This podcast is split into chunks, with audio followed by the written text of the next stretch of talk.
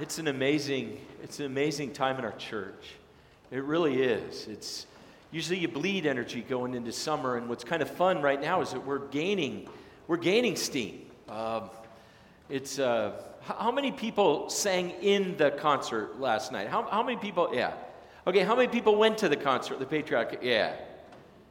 Wasn't that fantastic? Yeah. So that's that kind of. Dr. Heidi, just unreal. Dr. Heidi was in a meeting all morning with me and the leaders of our church, and then came back and led those two concerts. Just fantastic. But that I don't know. You can't really can that and bottle that and say, "Here, have this and take it home." Your heart is filled in that, and then you take that into your life. A sense of country, a sense of destiny, a sense of who you are, and what it means to be an American. And we've been working hard as a church. We've had what's called a strat-op thing, which is a manner in which we do our strategic planning and figure out which goals and which pieces of life need to be attacked first. And we had a report out from three of our teams yesterday. One was a radical hospitality team, and it was fun watching the courtyard today and the campus in light of what we had heard yesterday from this team. Things as simple as we can't have warm donuts anymore and we need to have more shade, to things like we need to have a captain out there who sees the new people and greets them and loves them and brings them in so they can meet a pastor or whatnot. And to see the courtyard filled with activity today instead of the 8 o'clock people getting their donut and then walking out. People were sticking and we're gaining momentum. Another one of our initiatives is that of kind of redefining our discipleship pathway. And we looked at that and we said we've got a lot of words there. And a group of really deeply committed, devout members of our church looked at that and said, let's connect to Christ. And let's grow in relationships. And let's share life together. And we really worked on what it looked like to engage more people in that. And again, added more energy and more steam to the ministry God has given us here. And the last piece was the piece of working on inclusion and community, to include more and more people in the community of faith at St. John's. And how do we help them get in and walk in Christ? How do we help them to connect, to grow, and to share? And the strategies and the pieces that came forward were awesome. Last Sunday at 11 o'clock, this whole section was filled with the baptismal family. They said, we're going to bring 80 people to church. And they brought 80 people to church. This morning, this whole side was filled up at 8 o'clock to represent a beautiful little boy who Pastor baptized named Lucas, and the family here to support and love and encourage rather than taking summer off to kind of chill and regroup. And it's just a powerful time in our church. We're ready for Vacation Bible School, ready to rip on that. We filmed all our life group stuff. It's an amazing, amazing thing to see us add momentum and add steam rather than kind of bleed energy as we go into the summer. And I think about that as we come to the text today from Mark chapter 3. You see, it's only in the rock-solid convictions that what you're doing is the right thing and godly that you can really make confident decisions. When we hem and we haw and we say, well, I don't know about this or that, or maybe this, maybe that, maybe God, maybe not, and all that stuff. But when we stand rock solid on the promises of God in our Lord Jesus Christ, beginning at Genesis chapter 3, sitting in 2 Corinthians chapter 4, and articulated for us clearly in Mark chapter 4. To know Jesus, to know who he is and what he did, and I don't mean know Jesus just here, I mean your whole body, soul, and spirit to know the Lord, and to be in a life-giving relationship with him. Man, the sense of confidence that gives and the decisions that you make in your life is a powerful thing. And I say that because we live in an age of great skepticism. And that I believe with all my heart. I found this little meme. I thought this was cute. You're skeptical of your skepticism. Well, I'm a little skeptical of that. Right? If you can doubt it to one degree, I can doubt it to one, and you can doubt it again. And all of a sudden, instead of believing something wholeheartedly, it's almost a value of our age to punch holes into something that is real. To the point where someone could say, this is black, and another person will say, no, this is white. And let's sit and argue about it when everyone knows that the truth is, it's really black, not white. But that age of skepticism, coming from the age of enlightenment, allows us to say, I can be skeptical of just about anything. Now, that puts us in really good company. I mean, skeptical people have abounded, even people in the Bible times when God came and spoke to them. If you remember Moses in the burning bush, the bush came over, Moses came and looked at it and said, who is this? What's going on? And finally, Moses had to say, who are you? And the Lord said, I am who I am, Moses. This is holy ground, and have I got something for you? And doubt and fear having been translated into faith and action, Moses' doubt was overcome. Gideon had to lay out a fleece. God could make the fleece wet and the ground dry and the fleece wet, make it all dry, make it all wet, and then finally Gideon went. Andrew, who's one of my favorite disciples, always looking at possibilities, came forward with the little boy's lunch and said, here's 5 fish and 2 loaves. And then he says, well, but what is that among so many? In Matthew 28, it worked out as Jesus was preparing to ascend into heaven. Matthew writes, then they worshiped him, and some doubted. Skepticism isn't just part of our age and our time. People for all generations have been trying to figure out. And with Andrew, perhaps my favorite one is the guy who said, unless I see your hands and side and feet, I will not believe it. I doubt it. And his name was Doubting, right? Forever linked with skepticism. Would have been a poster child for 2018, life in America. But sometimes we too wonder, perhaps not in the sense that we lose our faith or skepticism and doubt and questioning eats us up, but in the sense that we kind of look at ourselves at a biblical truth or a reality of life and we say, really? You really believe that? You really believe that's how it came down? You really believe Adam and Eve were naked and they didn't have a clue? You really believe a snake came and talked to them? You really believe that promise that God said, I'll put enmity between you and the woman? Really? Yeah. You know what? I confidently and resolutely believe that. Not because I've seen the snake talk and not because I've seen Adam and Eve naked, but I believe it because God kept the promise at the end of Genesis 3 where he said, and I will put enmity between you and the woman and between your seed and hers. He will crush your head, and you will strike his heel. I believe that with all my heart through faith in Jesus Christ, because the seed of the woman, Jesus, crushed the head of the serpent, the evil one, the devil, and set us free from sin and death. I believe that with all my heart, and I hope you do as well. I love the idea of Mark chapter 20. Mark wants to make sure that we know exactly what's going on before we read into the more of the story of Jesus of Nazareth. He wants to make sure that you have that rock-solid footing, that you're not climbing across a creek and all of a sudden the bridge or the rock or whatever goes out from underneath you and you fall in and get wet. Mark wants to make sure that you know who Jesus is so that you can answer the question, in whom do you believe? In whom do you trust? And why do you trust him? And to answer the question, would you be willing to stake your life and your eternal destiny on Jesus of Nazareth? He wants to make sure that in a time of doubt, that the followers of Jesus believe in faith who he is and what he does. And the words that Jesus gives us today through Mark are words that clarify for us exactly who Jesus is. And so there's different groups of people. There's the crowd. And the crowd is here in Mark chapter 3, verse 20. Then Jesus entered the house, and again a crowd gathered around so that his disciples were not even able to eat. I'm not big on eating so much these days. That's not a big need for me so much. I don't really sit and sweat that too much. But I didn't walk 4 or 5 miles to this house in the heat of the day. I wasn't invited in like the disciples were to come in and have something to eat. And then people are pushing at Jesus so hard that they can't do the host and hostess and guest and visitor thing. But the crowd had seen what had gone on earlier.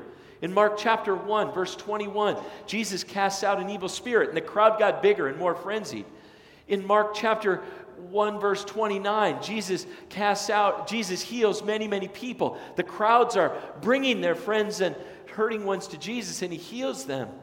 And then again in Mark chapter 1, verse 40, Jesus heals a leper, which is a big deal. And again in Mark chapter 2, verse 1, Jesus heals a paralytic. And so the crowd is frenzied. Everywhere Jesus stops, something big happens. Something big kind of makes its way. Someone pushes forward. And so the crowd has seen the miracles. They've heard the preaching, and they're trying to figure it out. And their skepticism is met with the divinity of Jesus. And so based on what he's done, they believe. And they press into the house so much that they can't even eat or do their thing. The crowd is in for the signs and the wonders. And in the text, Jesus' family is here too. And this is awesome. This is something I don't think I'd ever preached on this text until this week. And I love this verse. When Jesus' family heard about this, they went to take charge of him, for they said, "He is out of his mind." That word for "out of his mind" means he's literally outside of himself. And so your brother who knows you really good, he's trying to figure out why you're antagonizing their religious leaders. Maybe it's that Jesus in teaching has gotten too big a head, he's too cocky, he's too arrogant, or crazy. Maybe my brother, my son, has lost his marbles here, and now he's got everyone tracked off. He's got this ministry of signs and wonders going on. God only knows what's going to happen next. He's crazy, and we'll just scoot him out of here. Because we can get Jesus out of here, it's less about us. We can be quiet, go back to Nazareth, and just chill out. He's existe me. He's out of his self. He's out of his mind. Any of you read John Steinbeck? Oh, come on, I'm not the only one who's read John Steinbeck. Love John Steinbeck. One of my favorite stories of his is The Red Pony. And in that pony, the little guy is called Mr. Big Britches. And there's a couple times through that story where the little boy says something an adult would say, and the other person in the story says, "Well, you better calm down, Mr. Big Britches." And I thought of that Steinbeck piece when Jesus is here. Here's a young guy preaching, and they're saying, "Easy, Mr. Big Tunic, Mr. Big Britches. You're not the kid we knew in Nazareth. You better calm down and get with the program." They were skeptical about who their brother was and what was going on. And the scribes and the Pharisees took it to a whole different level. Scripture says, "And the teachers of the law who came down from Jerusalem said, 'He is possessed by Beelzebub, by the prince of demons. He is casting out demons.'" And it's almost as if in the midst of that huge crowd, Jesus hears this especially. Like when you hear your name at a baseball game and you turn around in this crowd. It's almost as if when they said Beelzebub, Jesus turned around and said, "Wait, you mean to tell me you're going to look at the healing of a paralytic, a healing of a leper, a healing of many people, and the casting out of a demon, and you're going to say that I'm evil? Seriously? Let's just take a look at this.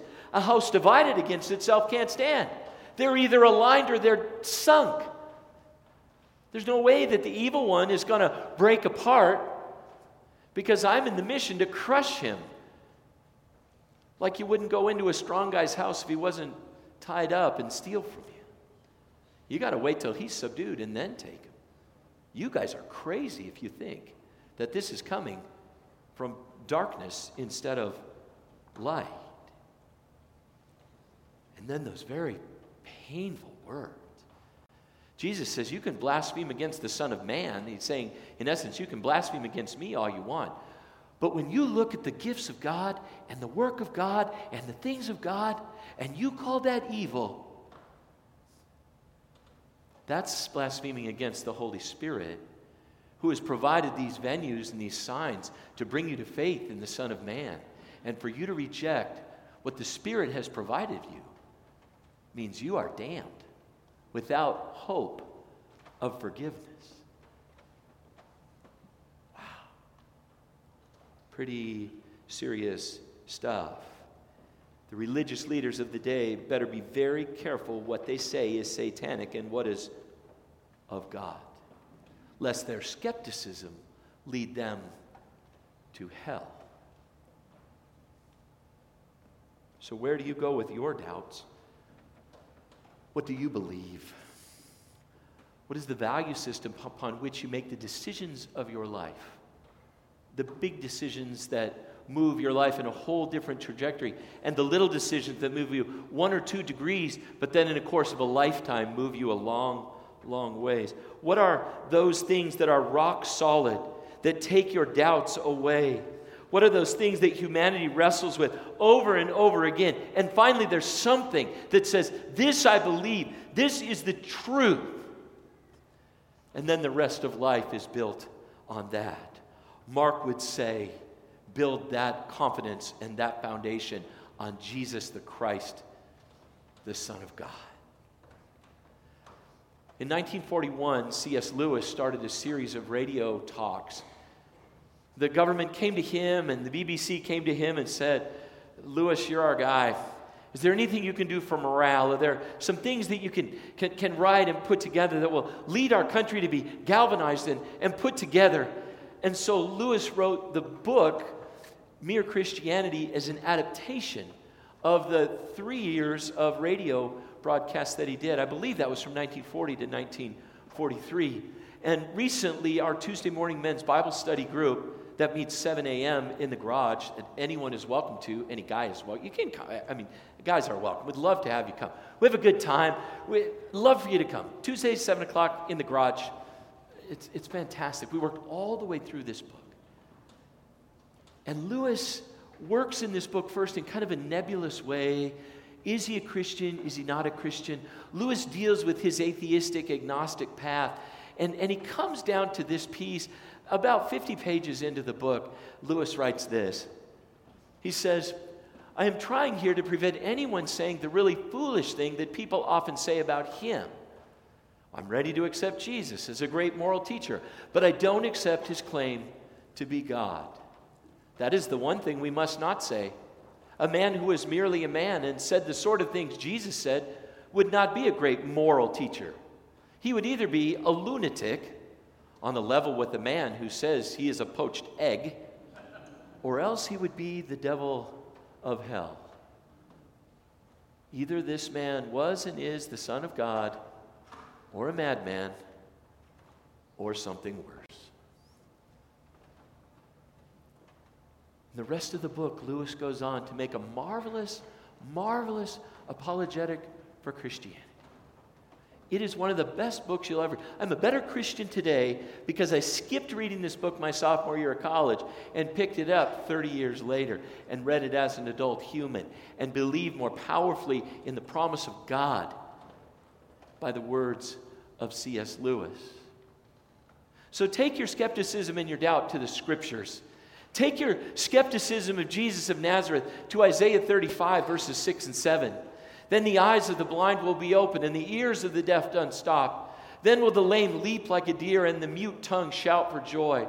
Water will gush forth in the wilderness, and streams in the desert. Take your doubts to Isaiah, who looked forward in faith to the suffering servant Messiah, and whose prophecy was fulfilled in Mark chapter 1, and Mark chapter 2, and Mark chapter 3. Look at the things of God.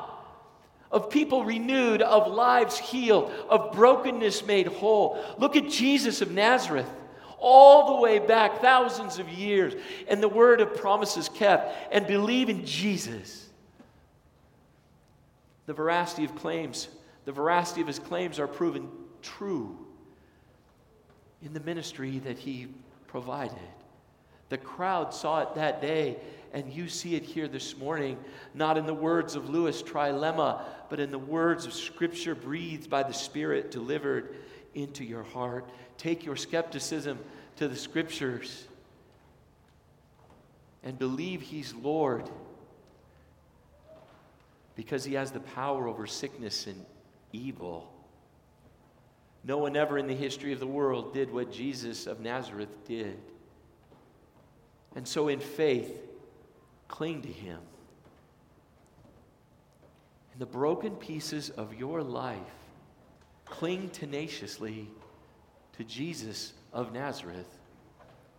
When the body is broken and the mind isn't sharp, when the waistline, preaching to myself, hold tenaciously to Jesus. Because in all the doubt and all the skepticism, faith informs with confidence and leads us to a rock-solid place upon which to make decisions and live our lives. In faith, hold on to Jesus and never let go. And I believe Jesus Christ is Lord because of what Mark wrote. Mark chapter 14, verses 15 and 16.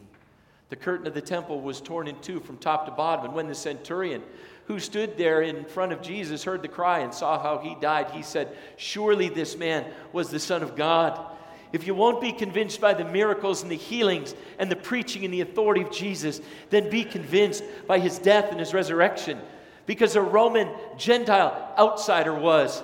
And we have his words recorded by an eyewitness named Mark, who looked through the eyes of a man named Peter, who was there that day at the cross. I believe Jesus Christ is Lord because he suffered and he died on a cross for me.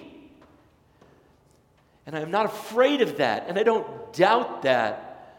Rather, the decisions and the inspiration and the motivation for my life and yours is found in the words of that centurion. So trust in Jesus and let go. Let go a little bit.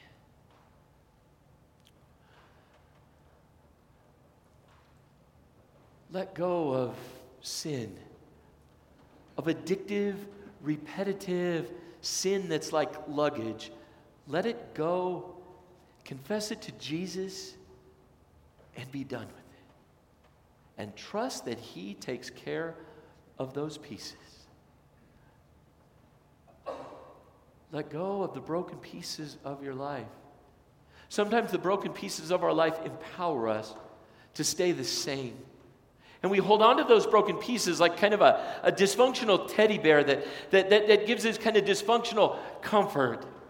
Over the time of my recovery from surgery, I really had to let go of the piece of anger because I got so angry. And it took a while to let it dissipate from my soul and let it go, because it was a little bit of that gave me impetus and motivation to be tough, when love and trust are better pieces to inspire and motivate yourself. Let go and trust God to take care of the broken pieces, and you'll find a different energy for your life. And sometimes that's very cognitive. I'm letting this go. And sometimes those painful pieces find resolution in community. I'm thinking specifically of grief and the loss of a loved one. Finds resolution as people come to you and put their arms around you and love on you. Trust God and let go of sin and broken pieces and of all the stuff you can't control. What a horrible myth, the myth of control is. There's so little that's really in our control. Reminded of a family who lost a loved one. They were in complete control of everything going on in their lives. And a person runs a red light in Huntington Beach, and you realize how out of control you truly are. Families have their whole lives planned out and things totally ready to go, and it's going to go like this and go like this and go like that. And then something shifts, and it all goes a different direction. Trust God and let go of your sin and your broken pieces and all the stuff you can't control. And there's this marvelous peace that comes from Jesus, that he breathes out his Spirit upon us. and allows us in an age of skepticism to believe and not doubt, to have faith to hold on to him, and trust to let go. I hope that Mark spoke to your soul today, because as we continue to dig through this and work through this gospel, he uses 15 verses, which in Mark is a huge number of verses. He uses 15 verses to make sure we are squared away and that we believe in Jesus and that we're ready to watch him go to the cross to bring his victory over death, Beelzebub, the evil one, and to bring us life and salvation in his name. We're ready for that journey because we believe in Jesus. Amen. Amen. Please join me for a word of prayer. Lord, it's so good to be together this morning. We gather together, resolute, faithful, strong, sometimes with questions and sometimes with wondering, but always back to you and to your word and to your cross. We pray this morning for those things that we need to hold on to and not give away in faith, and for those things we need to let go of in trusting you. Visit us, Lord, as we celebrate the supper together, as we come forward for a little bit of bread and a little bit of wine. You have a way of in that helping us hold on and helping us let go. And wherever each one of us is as individuals as we receive that, you deliver your spirit and your grace and the unity with you and the unity with the community we have here. Thank you for that gift, and ready our hearts as we receive it. In Jesus' name.